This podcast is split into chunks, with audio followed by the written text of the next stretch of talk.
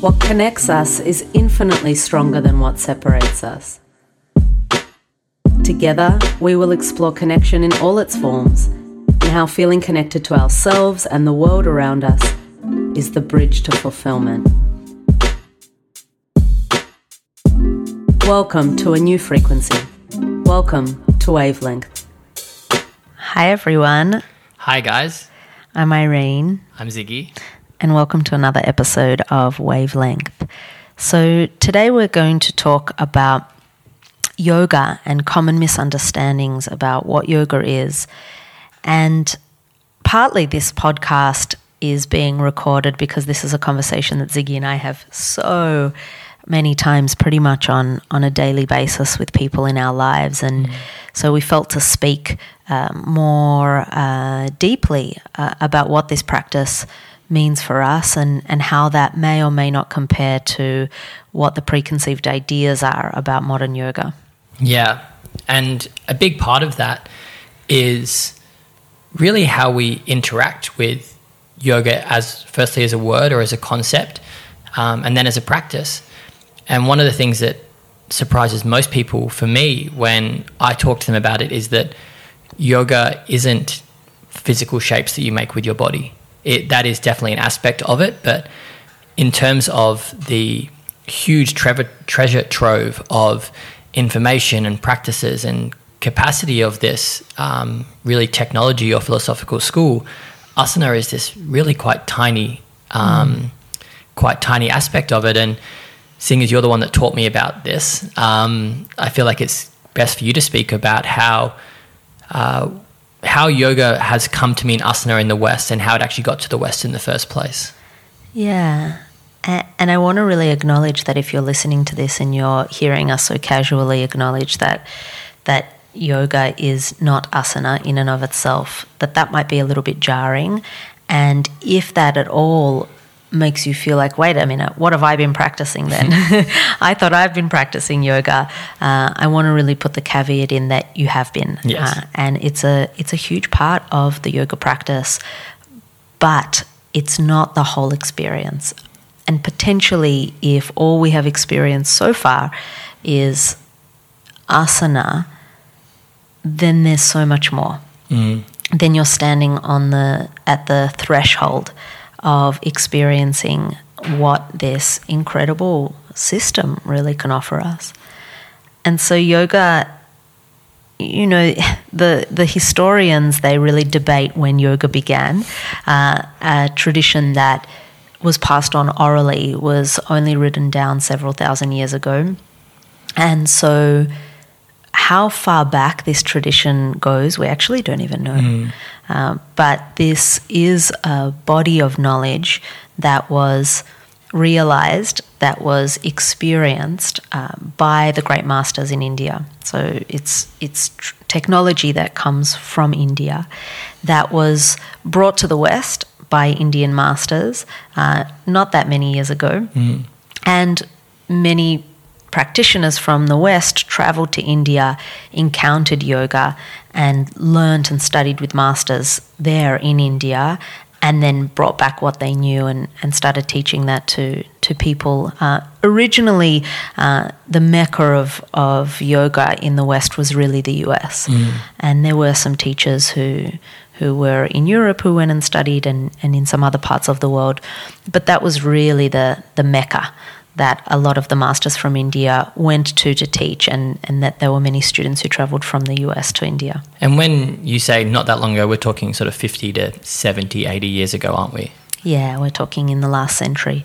So that's i- interesting, right? Because yoga's been around for so long uh, in the West, in our generation, in our lifetime, that it kind of feels like it's always been here. These days, it's a household name. Uh, everybody practices yoga. um, you see, you walk down the street in most um, urban centers and you see someone walking down the street with a yoga mat under their arm. but that experience of yoga being a public exercise class is super contemporary, even Yeah. within the contemporary history of yoga within the West. Many, many moons ago, to be a yogi actually meant to renounce living in society. Yogis were renunciates. Mm-hmm. They renounced living in communities. They renounced having families and uh, spending the considerable time and energy that it takes to uh, be in an intimate partnership, to raise a family. That takes a lot from us, and of course, it's extremely worthwhile. Um, but because it takes so much of our attention, many of these great masters of yoga they renounced a lot of that experience and they were often referred to as the forest dwellers um, in the scriptures. They went and they closed their eyes and they noticed that when you create the conditions for meditation to occur, mainly stopping, closing the eyes, turning the attention inward, that we can start to expand our awareness. And that as our awareness of ourselves expands from this surface level, who am I with my eyes open, my name, my history, um, my likes, my dislikes, slowly that awareness becomes more expansive until you experience the part of you that is universal rather than the part of you that is unique and individual when we're out in the world, um, the part of us that is timeless, our simplest form of awareness.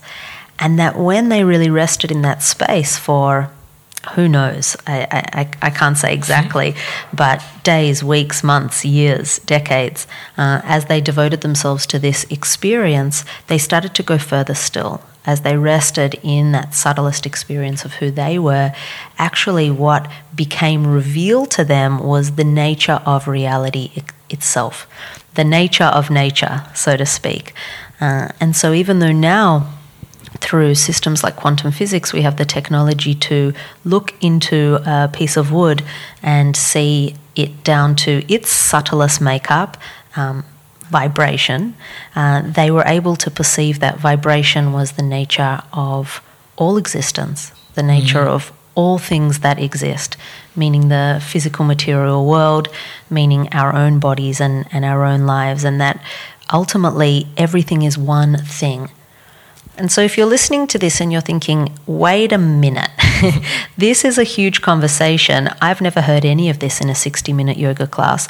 Of course, because how can we possibly distill that down into a 60 minute experience at all, uh, let alone what we've shaped yoga to be? We've shaped, shaped yoga into a movement experience, a mindful movement experience, movement with breath, hopefully movement led by breath, and potentially some moment of stillness at the end, either through shavasana or through meditation. But very much we've inherited yoga as a practice. Whereas the masters who originally were having these deep, profound experiences that they then shared with those who wanted to learn, were experiencing yoga as a state of consciousness. Mm.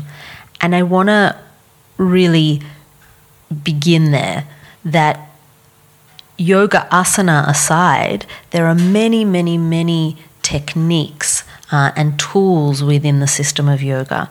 But first and foremost, to acknowledge that actually yoga is a state of awareness. Yeah.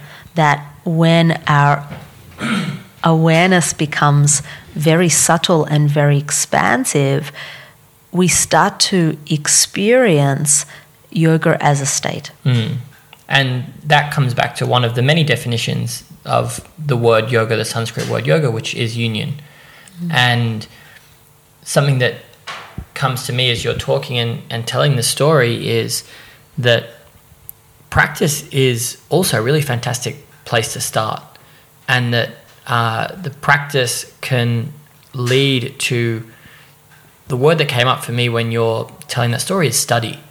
And it was the study of reality, really, yoga. This practice was the study of reality, whether it was using yourself sort of as the instrument that could tune into higher frequencies of consciousness or subtle aspects of reality.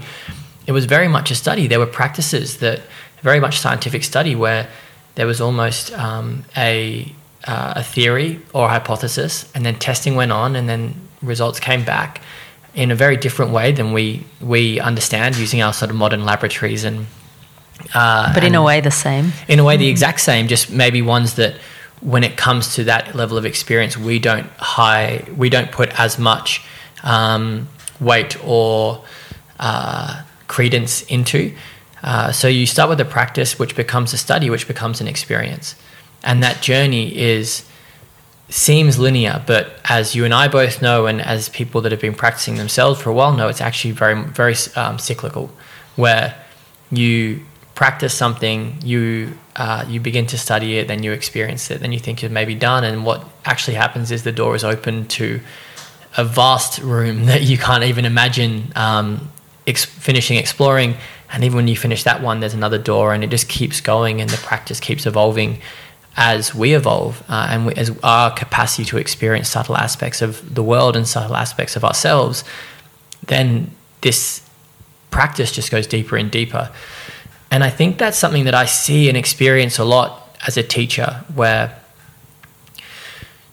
maybe in our in certain contexts, this modern understanding of yoga and that sort of very movement based asana can feel to some feel to some people that it's maybe a little bit shallow on certain levels. And that isn't to say it doesn't still have an amazing effect and an amazing role to play in our lives. But after you've been practicing it for maybe a few years or even a few decades for some people, there's this deep sense in us that this practice has more to offer. Mm. And it's a challenge that the only interaction that we have, unless you've been um, taught to become a teacher, unless you've been sorry taken through a teacher training, or and even then with certain teachers that have that level of expertise, uh, expertise and and understanding, that it doesn't get offered in our everyday classes. That yoga means sixty minutes flow at six fifteen in the morning, or six thirty p.m. at night, or at your lunch break, or something like that, and and so it's a very real frustration, I think, in the community, and a very understandable one where you're doing this thing that you can feel the promise that it has but maybe the avenues aren't quite there to explore it just yet. Mm. And it, you know what's coming up for me is the word intention, right? What is the intention for us stepping towards yoga? If the way we see yoga advertised constantly is uh, someone in exercise clothing doing uh, a very gymnastic style shape, then potentially an intention forms of, oh, I'd like to do that. If you hear of someone in your life, in your family, a friend who practices yoga and raves about it, maybe the intention forms, oh, if I do yoga, I'll feel better. Mm. And so, whatever our access is um, to to learning about yoga, to hearing about yoga, probably an intention begins to form. But what's very interesting is that whatever the doorway is, whether you go and you practice in a public yoga class, and uh, no matter whether that public class is um, very physical in its nature or very spiritual in its nature, mm. because let's be honest, there is no one standard. These days, you know, you could go to a thousand different yoga classes and each one would be very different, um, let alone there are so many different styles. Um, you know, as we're talking, I'm realizing there's there's so much in this conversation yeah. to unpack. You know, um, but as we step towards this practice, it doesn't really matter what the gateway is towards experiencing yoga. What is very soon revealed is that whatever you thought it was, it's much more than that. Yeah. Uh, and I hesitate to define it in any one way because I really want to bring in the idea that yoga is different for every single individual who practices because it is such a vast system and it leans into all these different areas of self into the body, into the mind, into the breath, uh, and beyond, into who we are and how we live. So, a state of being yeah, part of yoga is is who am I, but then as we expand into who you are is a part of a community, a society, a part of nature, ecosystem, the universe, then we understand then who we are and how we act is inseparable from the environment. Yeah. Uh, and there's this this dance um, or uh, symbiosis between uh, who we are within ourselves and who we are within the world. And yoga touches all of those aspects of self. Mm. And I think that a big part of uh, a big part of this conversation is we're sort of now discussing what can often be misunderstood about yoga, um, but and those of you that listen uh, to this podcast frequently know that Irene and I never want to present our view as absolute and we never want to present our view as the truth and really the conversations are explorations. And so I really want to talk about a little bit about how we understand yoga, not about how it should be understood, but just what has what what comes up for us and what brings us towards uh, the practice and and what the practice has revealed to us. And so much for me comes back to that word union. And something that I share regularly when I teach is that I've met incredible people that are far better, if that's the right word, or far more accomplished or thorough yogis than I am that have never practiced asana, that have never practiced meditation, that have never practiced breath work. And that can you say more about that? Do you mean people that are very uh, self-aware and, Yeah. and um, very connected to their place in the world? and connected to more than just themselves as well. And so something that you know immediately is relevant for me as us being in Australia is First Nations elders, for example, people that have this deep connection to land, to family, to spirit that completely transcends their individual realities. And so, whether that's being able to literally talk to the land, literally talk to the creatures that walk it, the plants that live on it, um, move and work with fire in a way that makes you look as though there's a relationship between these people, be able to talk to the tides. Um, and, and at the same time, you know, these people have never practiced Surya Namaskar. They've never done, sat in meditation for hours on end, not in the way that we understand it anyway, or the yogis uh, yogically would understand it.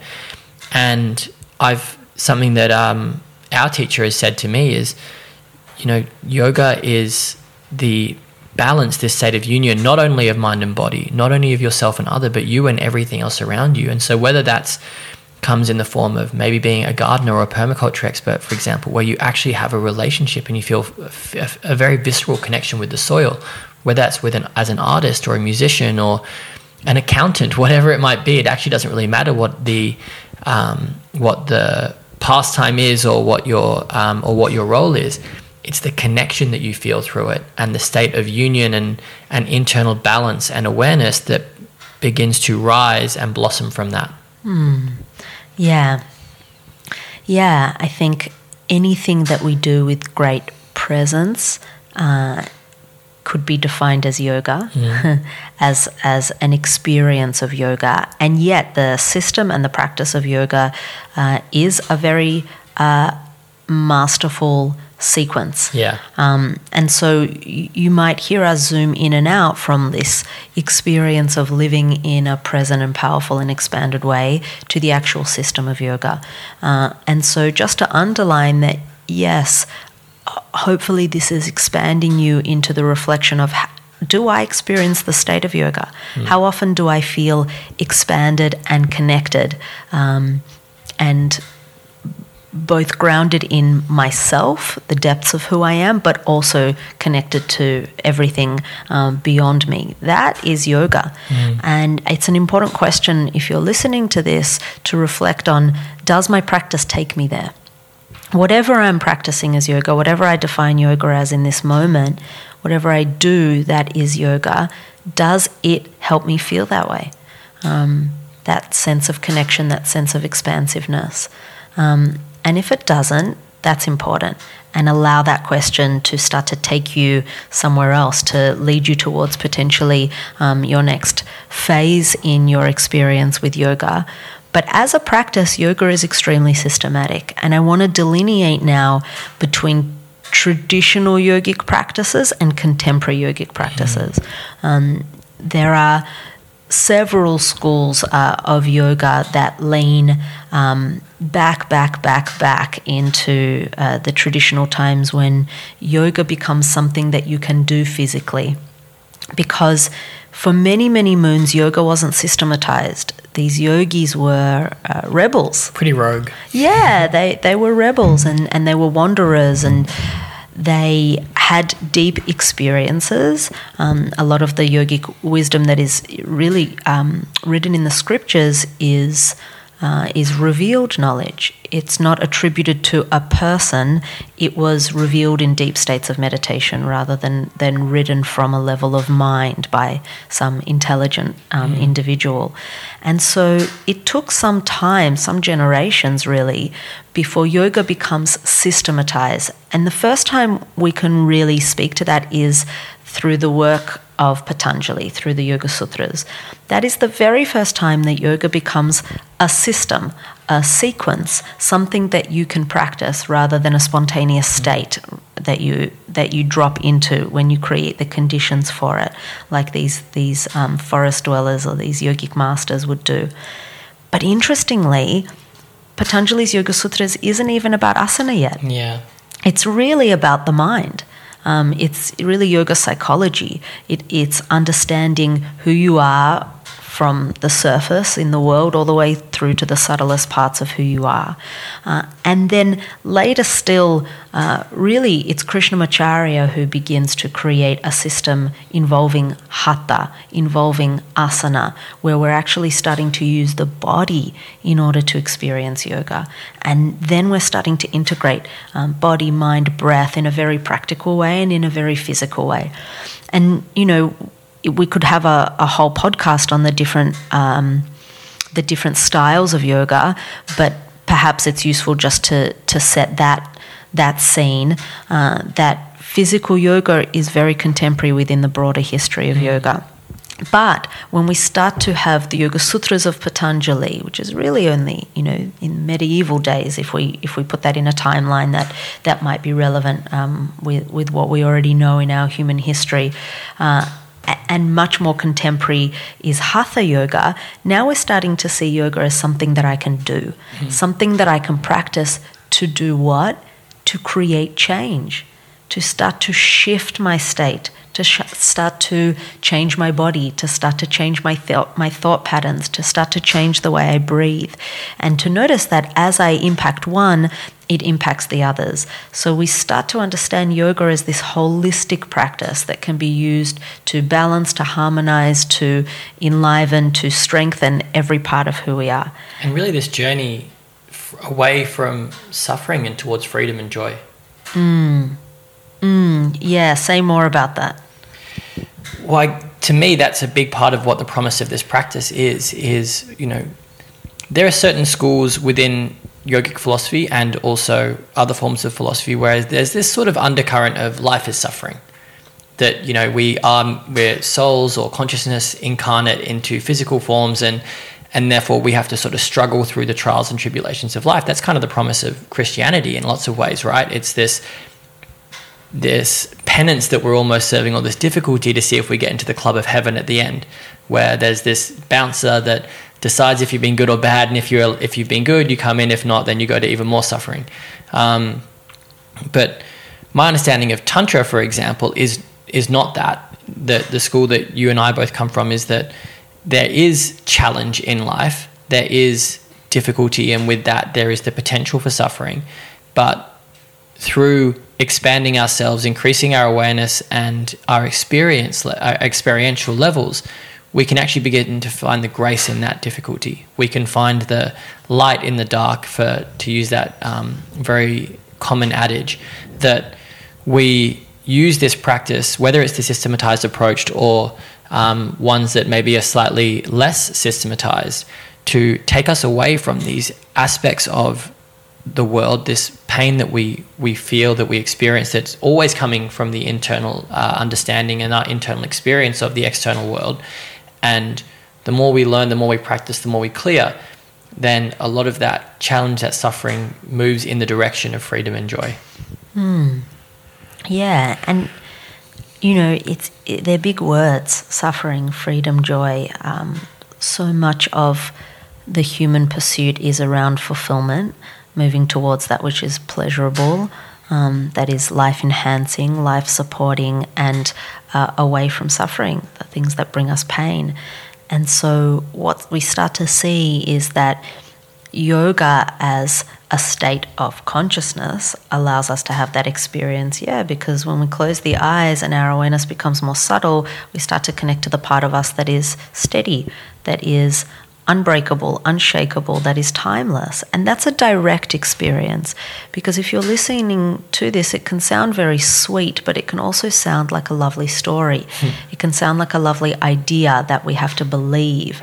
But that's not what yoga is at all. Why we refer to it as a science is because through the tools and practices of asana, meditation, breath work, we can start to prepare and prime the body, the mind, the nervous system to be able to have that subtler experience.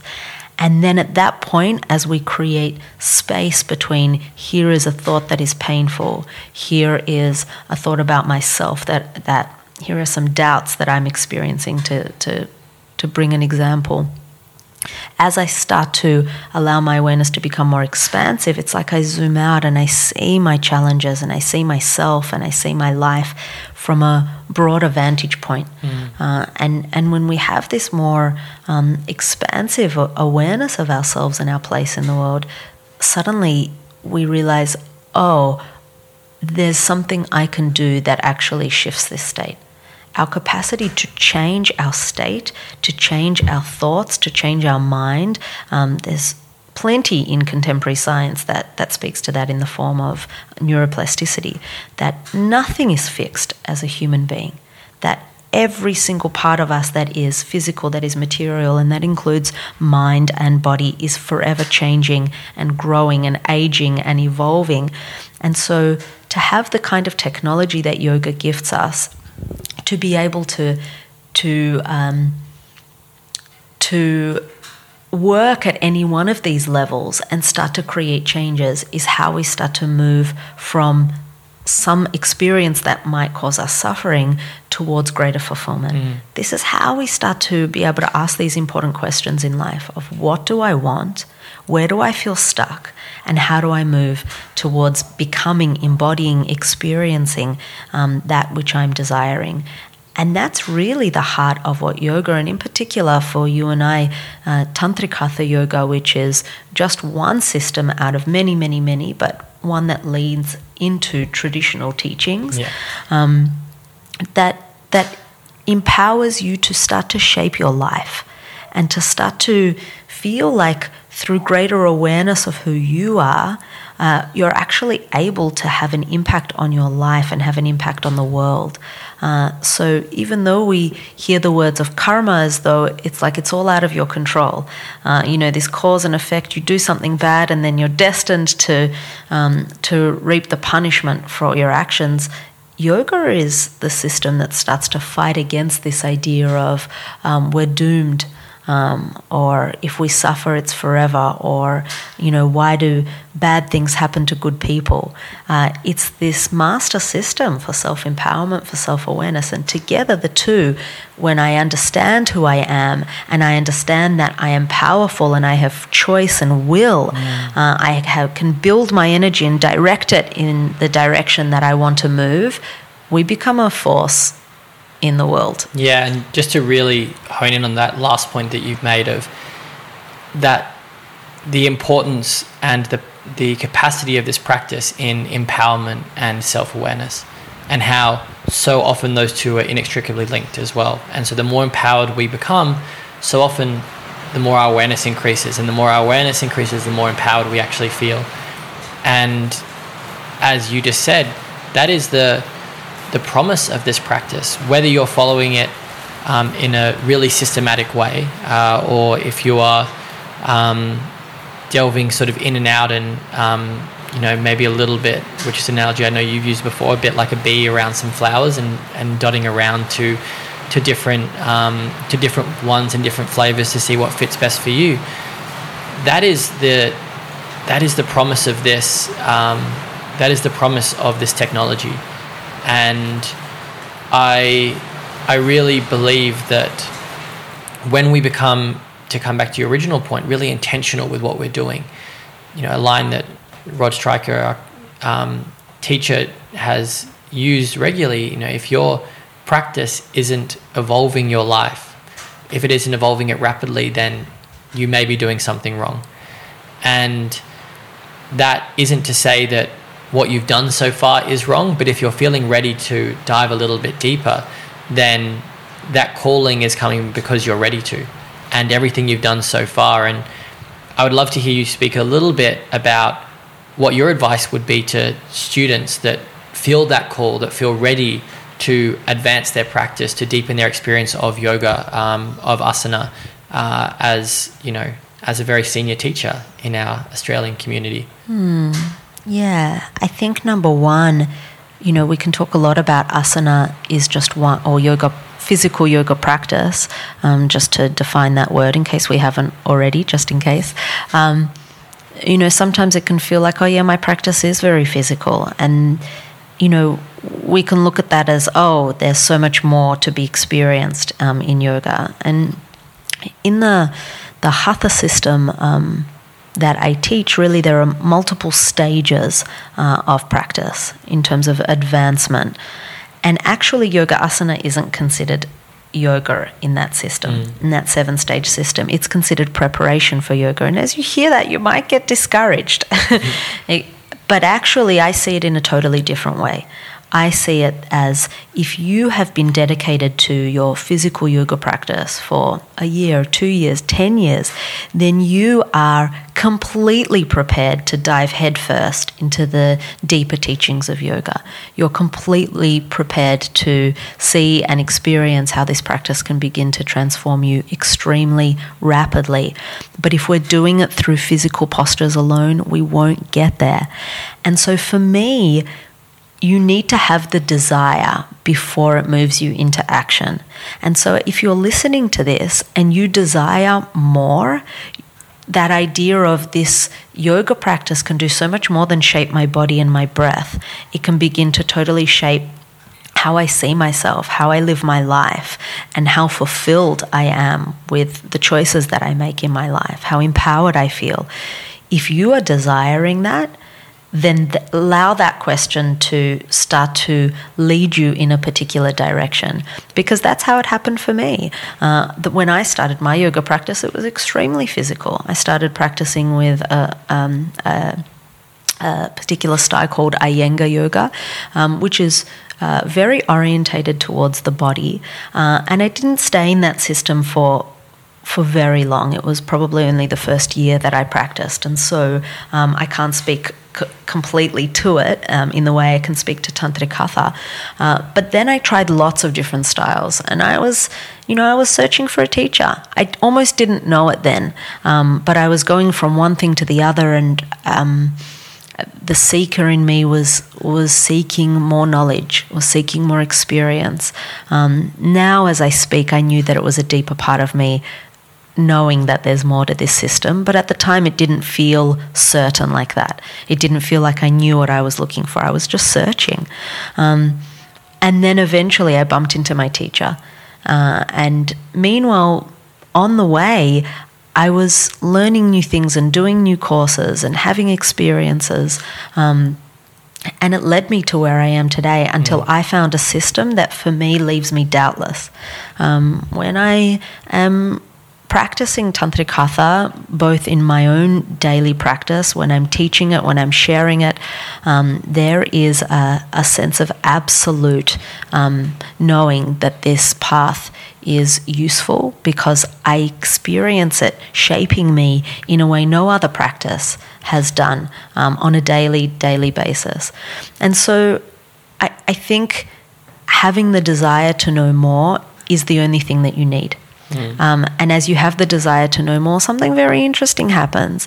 You might listen to this podcast and think, yeah, I want more. And then in the next moment, you open Instagram and a teacher who you've been following for a while offers a course. And maybe it's about yogic philosophy or maybe it's about breath work. And so you go to that and you have that experience and then it takes you somewhere else.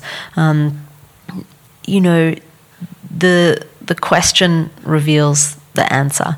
Um, and the beauty about that is that it very mirrors yogic um, yogic wisdom blossoming for us. That as we do the practice, it itself is the teacher. Yeah. It itself is the teacher, and so um, curiosity is is number one. And you know, I I hesitate. Tantric Hatha is what speaks um, deeply for me, um, but it may not be for you. Yeah. And so, uh, you know, I want to really offer you this this question of what do you desire to experience, and is your number one, uh, and number two is your current yoga practice giving you that. And if it's not, perhaps starting to open yourself up to having some different experiences. Yeah. And within that, the understanding that just because you're trying one thing or another doesn't mean that at some point you can't change. That we've said this before on this podcast that all of these are the different streams that lead to the same ocean. And just because the water doesn't feel as comfortable in one doesn't mean it won't in the other. Uh, and and in saying that, that when you do feel like what you're practicing and doing is being effective in your life, that is creating change in the way that you want it to, then occasion, well, not occasionally, but having the courage and the commitment to see where that takes you a little bit. As we've both spoken about already, uh, we have been really interested in experiencing lots of um, lots of different practices and ideas and um, and techniques and uh, philosophical schools. I've been lucky to have you a little bit further ahead than me on the journey, so I can sort of learn from all of your jumping around and be like, actually, this feels pretty good. I don't feel the need to do that. Um, but you know, if we're always moving from river to river, sometimes we won't actually move downstream.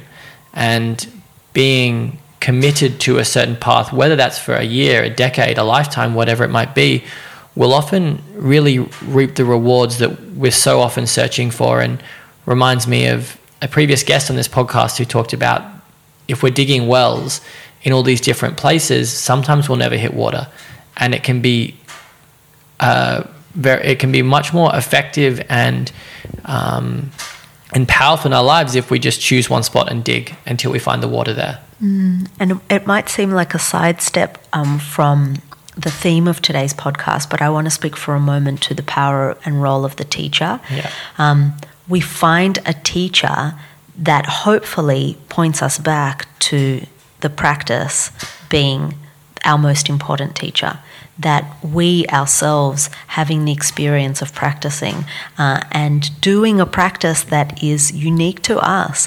I really have to um, kind of underline that, uh, even though you know we won't speak to it completely and entirely in this podcast, um, but going to a public class is always going to have its limitations. Mm. It doesn't mean we don't go. It doesn't mean that's not an amazing way to practice with different teachers and have different experiences. But there may come a time when you realize I'm not changing rapidly because I'm doing something different every day.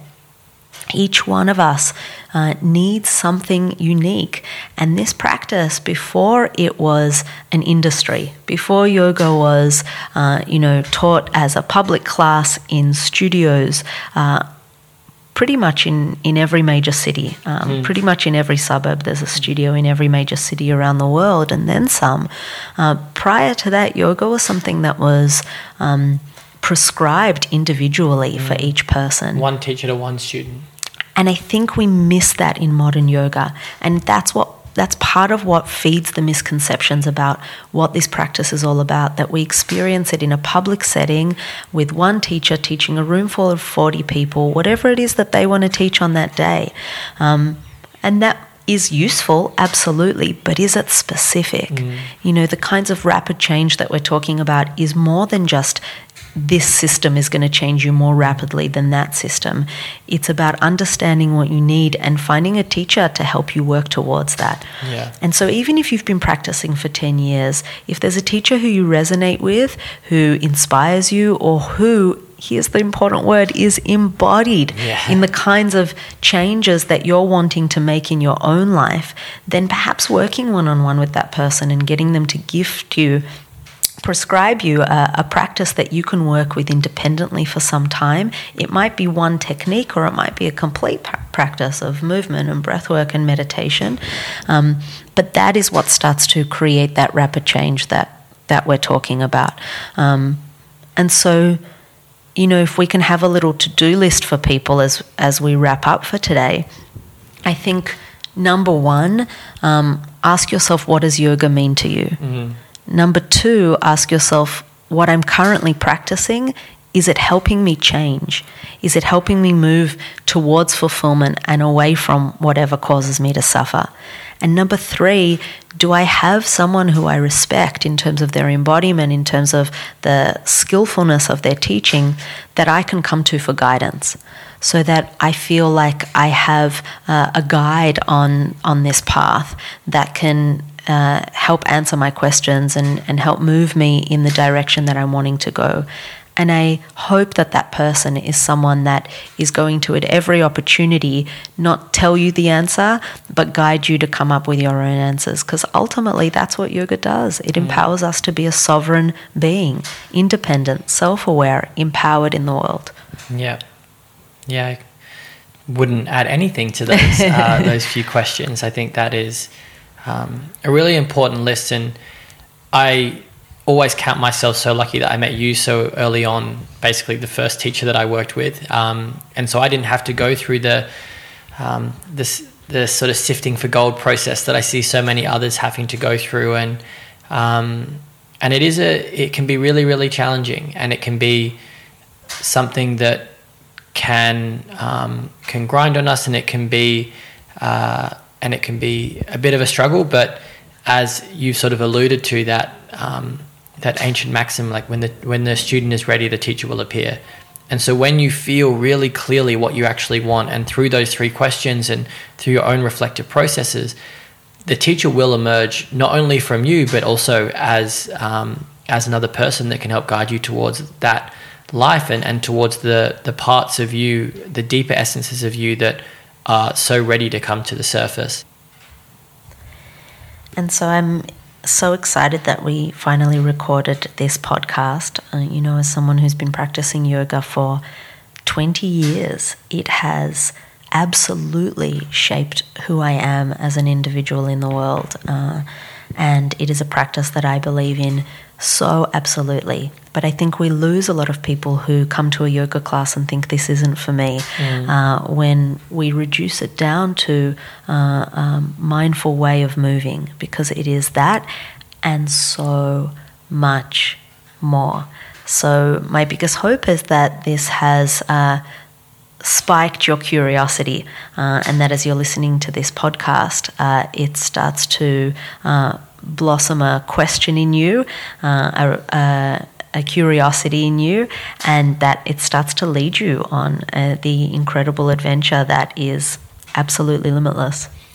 And if through this conversation you feel pulled to reach out to either us, um, either via wavelength or via our personal channels, which are very easy to find online, then please do. We always have a plethora of books and podcasts and things that we can uh, that we can send your way, or if you feel called to talk to either of us around um, around working individually with a teacher, whether that's with us or someone else, then then please do. We're always here to answer your questions. So.